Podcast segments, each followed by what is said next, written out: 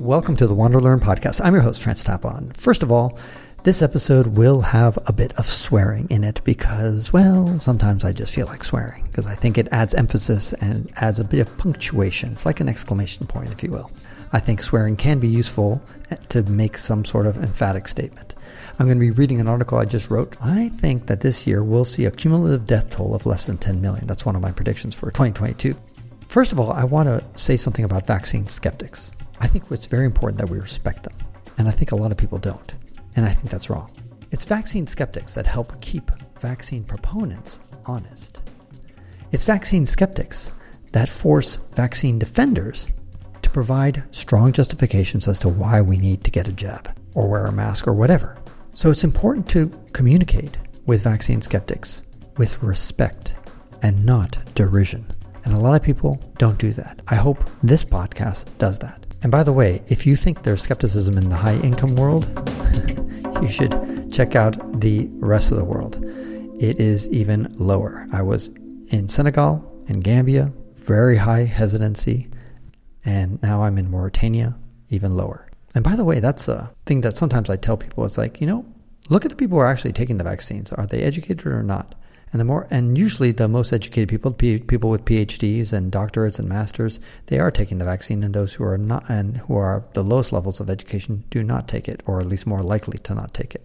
So I think sometimes that could be a clue to somebody who is researching the topic and say, hmm, what are all the quote unquote smart people doing? Now, of course, smart people do get things wrong, and that's what a skeptic, especially a highly educated skeptic, you know, there are doctors who are not in favor of the vaccine that are saying, yes, maybe a bunch of educated people are taking it, but that doesn't mean that they're right. Okay, got that. Now, the other thing that I want to mention is about fear. Now, I think that a lot of people are afraid of something. in my case, I'm not afraid of either the vaccine or the coronavirus itself. And most people fear one of them or even both of them. And that fear pushes people to take a very strong position. I don't take a strong position because, frankly, I don't give a fuck what people do since COVID is no big deal unless you're old and or you're fat. So let's answer these three questions. Number 1. What is the percentage chance that you think that you'll get COVID? Assuming you have not gotten COVID yet. Do you think there's a 10% chance? 50 50? 90% chance? The second question is now, assuming you did get COVID, what is the percentage chance that you think you will get extremely sick, as in hospitalized, or that you will actually die? So imagine that you got COVID. Are you in the hospital? Are you in six feet underground? And finally, the third question is what is the percentage chance that you will get extremely sick as in hospitalized, or that you'll die from getting one of the COVID vaccines. If you get injected, you think it's a 5% chance, 50% chance, 80% chance? What is it? Okay, here are my answers for those three questions. For the first one is what is the percentage chance that I'm going to get COVID? Although I have not gotten infected with COVID yet, that I know of at least, because of course some people are asymptomatic. But assuming I have not gotten it, I would say there's about an 80% chance that I will get it. That's because it's endemic almost everywhere. And if it isn't endemic, it's going to be this year almost everywhere. So I just think it's a matter of time that eventually my luck is going to run out and I'm going to get the coronavirus. Regarding the second question, I would say that there's a 1% chance that if you get COVID, you'll get extremely sick or die. And that's going to be much higher if you're old and or you're fat. So it might be 5, 10%, maybe even 20% if you're old or fat or both. If you're thin and young, then it's going to be a lot lower than 1%, a whole lot lower. But I would say ballpark average, it's going to be still under 1%. And third question is what is the percentage chance that you'll get extremely sick and die from getting the COVID vaccine? Now, there I would say it's about 10x to 1000x less likely than the second question. So let's just say if the second question is answering it's 1% chance, well, then it's a 0.1% chance or a 0.001% chance. So, very, very, very unlikely to get sick from the COVID vaccine. Those are my answers, but what about you? I took the vaccine because I figured that the odds that I would get hospitalized or die due to COVID was probably one in a thousand. I mean, pretty unlikely I'm going to die from COVID. just because I'm, well, a bit old, but I'm definitely not fat. I've got that going for me. Meanwhile, the odds of me getting seriously fucked up from the vaccine are probably at worst 1 in 10,000. So listen clearly what I'm saying. I'm not saying that nobody gets screwed up from the vaccine. As Sam Harris once said, if the solution to the coronavirus vaccine was peanut butter, just eat peanut butter and then you'll be cured or you'll be invincible, you would still get thousands and thousands of people dying from peanut butter poisoning because a lot of people are allergic from peanut butter. No matter what vaccine you invent, somebody's going to have a toxic reaction to it because we're just all different creatures. If my estimates are reasonable, then to me the answer is clear because neither poses a grave risk. Frankly, I do a lot of things that are a lot riskier than that. All the mountain climbing I do and all the crazy stuff I do in the mountains is I'm far more likely to die there. So I don't need to lose sleep over either the vaccines or the coronavirus. Of the two highly unlikely events, getting fucked up from the vaccine is even less likely than the virus destroying me. And that's the key thing that somehow I think is missed in the conversation is that both of these things for a lot of the population out there is highly unlikely. It's highly unlikely that you'll die from COVID, and it's highly unlikely that you'll die or really get screwed up from the vaccines. The question then becomes is which one is the least likely of the two things? So, what do the anti vaxxers say? Well, of course, anti vaccine folks will probably flip my estimates. Some of them flip them to a comical level. For example, I had a friend of mine who told me that if she took the vaccine, there was an 80% chance that she would be hospitalized, which is fucking hilarious. I'd advise you to research this whole issue, but the problem is that the internet, well, you can find any seemingly quote unquote reliable source for almost anything you can imagine. I can quote unquote prove that the moon landings didn't happen. I can prove that the world is flat. And I can prove that broccoli is bad for you. So that's the challenge. You can tell people, do your own research. Well, unfortunately, with the internet, that can lead to bad outcomes.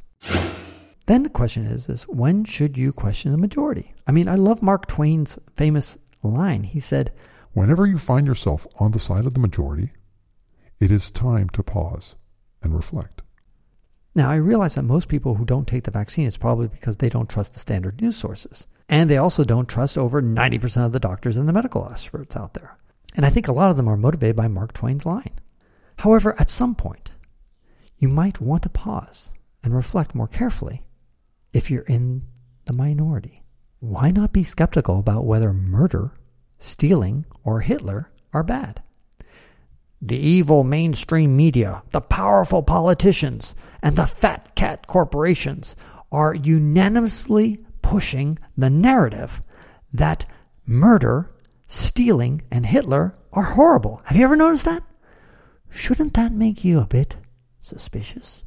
Isn't it obvious why these powerful politicians, fat cat corporations, and media is all pushing this narrative about those things being bad? Well, I'll tell you why, in case it's not obvious to you. Number one, they're against murder because they want to keep the population high so that more people are competing for jobs and that brings wages down. Second, those entities are against stealing because the prison and justice system makes fat profits from all those thieves, and powerful people don't want to cut into their ill gotten gains. And why are they against Hitler? I'll tell you why. It's because all those powerful entities are run by Jews, and they don't want to have another populace to get elected. That's why. The point of my ludicrous and comical arguments is simply so that you can understand that you can always take a contrarian viewpoint. You can always invent a conspiracy theory. And believe it or not, the majority is usually right about most things. And that's why we have trial by jury. That's why we vote, because usually the majority has some brains in them. There is something called the wisdom of the crowds. I link to it in the article where I'm, which I'm reading here. Finally, I'll address the one issue, which is why should anyone care whether others take the vaccine? You know, a lot of people say, well, hey, why are you so pushing this thing on me? Okay, go ahead, get your vaccine. Shut up. Just let me be and not not ask me to take the vaccine. The libertarian me doesn't give a fuck if someone doesn't want to take the vaccine, just like I don't give a fuck if somebody doesn't want to wear a seatbelt. The only problem I have is when the taxpayers have to pay for the hospitalization costs of those who don't wear seatbelts. Unfortunately, it's too draconian to put a law that says No seatbelt? Then the government will not cover your car accident costs. I mean, imagine that. You got into a car accident, you roll up into the hospital, and they say, Were you wearing a seatbelt? No, I was not. Okay, well, too bad. You, you want to pay in cash or uh, swipe your credit card? Or, oh no, I don't have enough money. Oh, that's too bad. I guess we'll just have to turn you away. You know, but next, but the next patient comes in. Did you were you wearing a seatbelt? Yeah, I was wearing a seatbelt. Okay, and you still got screwed up? Yeah, I did. I got broken bones and all that stuff. Do you have insurance? No. Okay, it's okay. We'll treat you anyway because at least you did what you could, which is wear a seatbelt. So the same analogy works for vaccines. What about the long term effects of the vaccines? Well, the skeptic fears that the long term side effects of the vaccines. But those same skeptics have several vaccines in their bodies. Most of us have taken vaccines for typhoid, tetanus, rubella, measles, mumps, hepatitis A and B, and polio. And if you've traveled to the tropics, you've probably had the yellow fever vaccine. If vaccines are going to have nasty side effects, they always show those nasty side effects hours, days, or weeks after the shot. They don't show up five years after you've gotten your shot.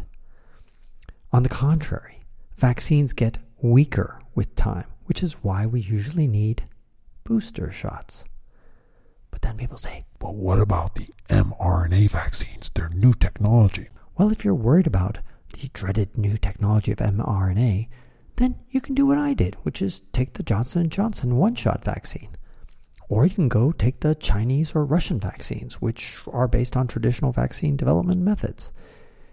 If those vaccines haven't had significant side effects after being out for over a year and they've gone through over 100 million shots, well, then they're not going to have suddenly side effects five years later. Every year, by the way, vaccines from typhoid, tetanus, rubella, measles, mumps, hepatitis A, B, yellow fever, polio send people to the hospital due to horrible side effects. However, those are exceedingly rare events, which is why they don't get reported that much in the media because it's so rare. Now, think about it. If one in a 100,000 people who get a vaccine get hospitalized due to that vaccine, and if everybody in the world gets that vaccine, well, that means that there's 80,000 cases worldwide of people going to the hospital. Imagine that 80,000 potential news stories. That's like dozens of news stories every single day talking about people falling gravely ill due to a vaccine. Now, imagine if it kills one in a million people. Well, that's 8,000 deaths from vaccines.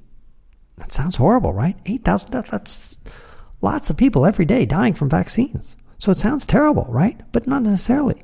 You have to compare that one in a million odds with the odds of you dying from the coronavirus. Is that more or less than one out of a million?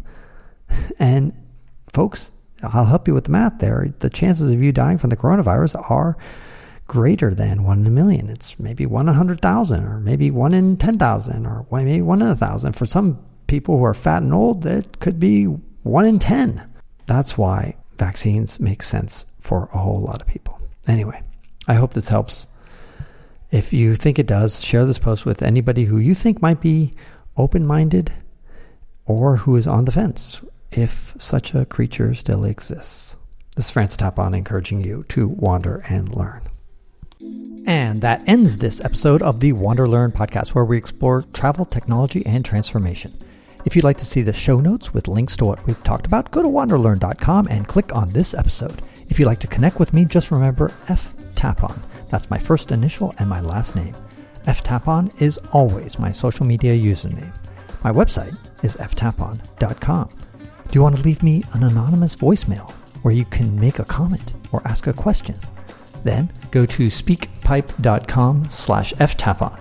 Furthermore, if you'd like to get rewarded for supporting my projects, then go to patreon.com slash ftapon. That's where you can pick up some remarkable rewards for as little as $2 a month.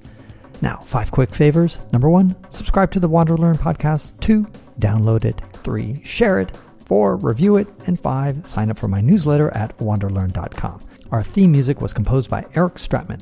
This is Francis Tapon, encouraging you to wander and learn.